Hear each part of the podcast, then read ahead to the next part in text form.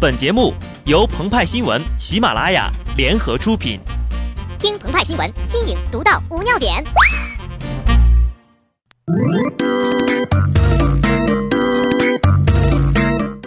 本文章转自澎湃新闻澎湃联播，听众朋友们，大家好，我是机智的小布。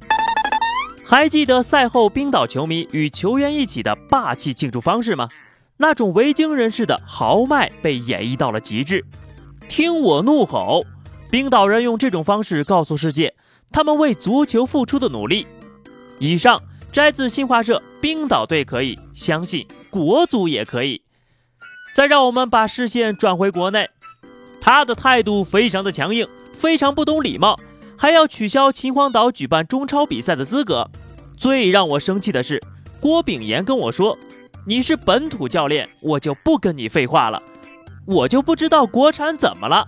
自己都瞧不起自己，中国足球还有什么希望吗？记得赛后李铁对媒体的霸气发言吗？那种东北汉子的直爽被演绎到了极致。听我发炮！李指导用这种方式告诉世界，铁子生气了。七月三号，河北华夏幸福队主教练李铁针对国家队征调国脚一事。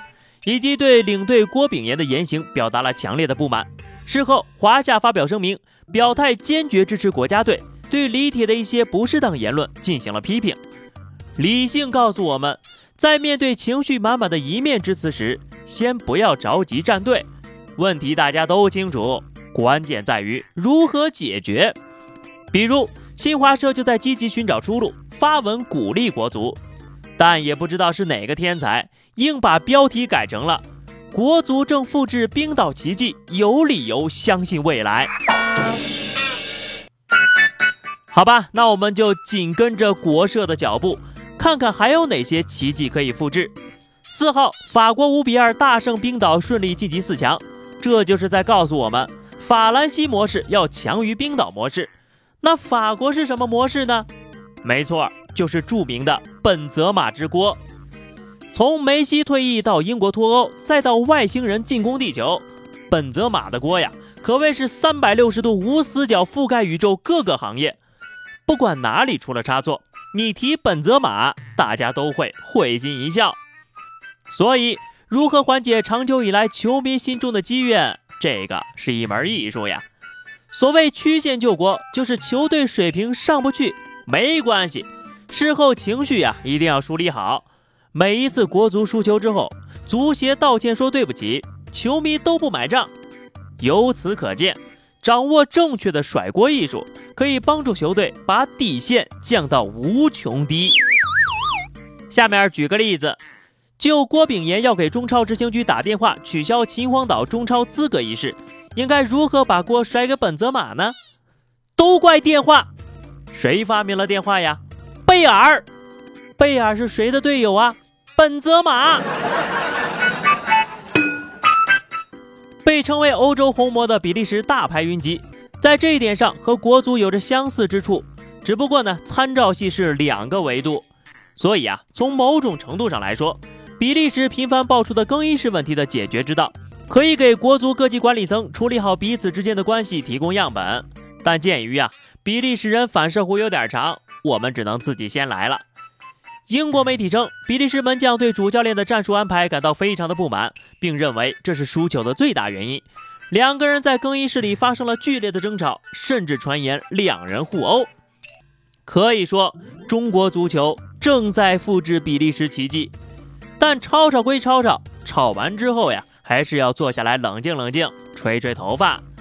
成绩不行就要改革，改革听谁的呀？当然是听懂球的啦。在我们这儿呀，谁懂谁不懂，大家都懂的吧？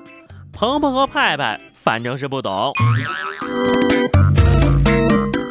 前不久，梅西退出了阿根廷队，跟阿根廷足协有关系吗？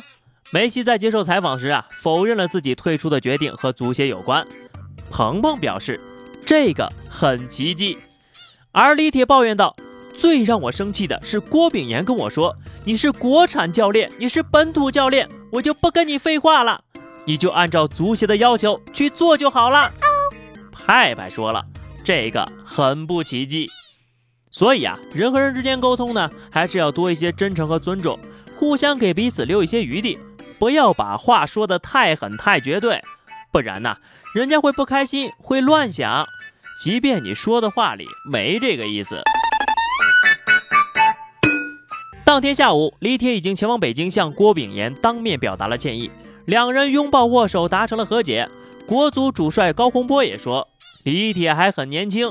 自己非常理解他，我们是兄弟，年轻人都会犯错误。你看，奇迹这不就来了吗？比起正在复制比利时奇迹，我们的现状呢，更像是正在剪切巴西模式。现在的中超球队呀，没有几个巴西国脚，你都不好意思叫中超豪门。你看看，从排名第一的广州恒大，到最近买了绿巨人的上海上港，就连倒数第一的山东鲁能。好歹呀，也拥有巴西国脚塔神。当然了啊，我们还差一个巴西人，只要得到这个人，以后所有的冠军都是我们的了。谁还管什么模式呀？我们呀，就只能帮到这儿了。天佑国足十二强，加油吧！好的，那么以上就是本期节目的全部内容了。更多新鲜资讯，敬请关注喜马拉雅澎湃新闻。下期节目我们再见吧，拜拜。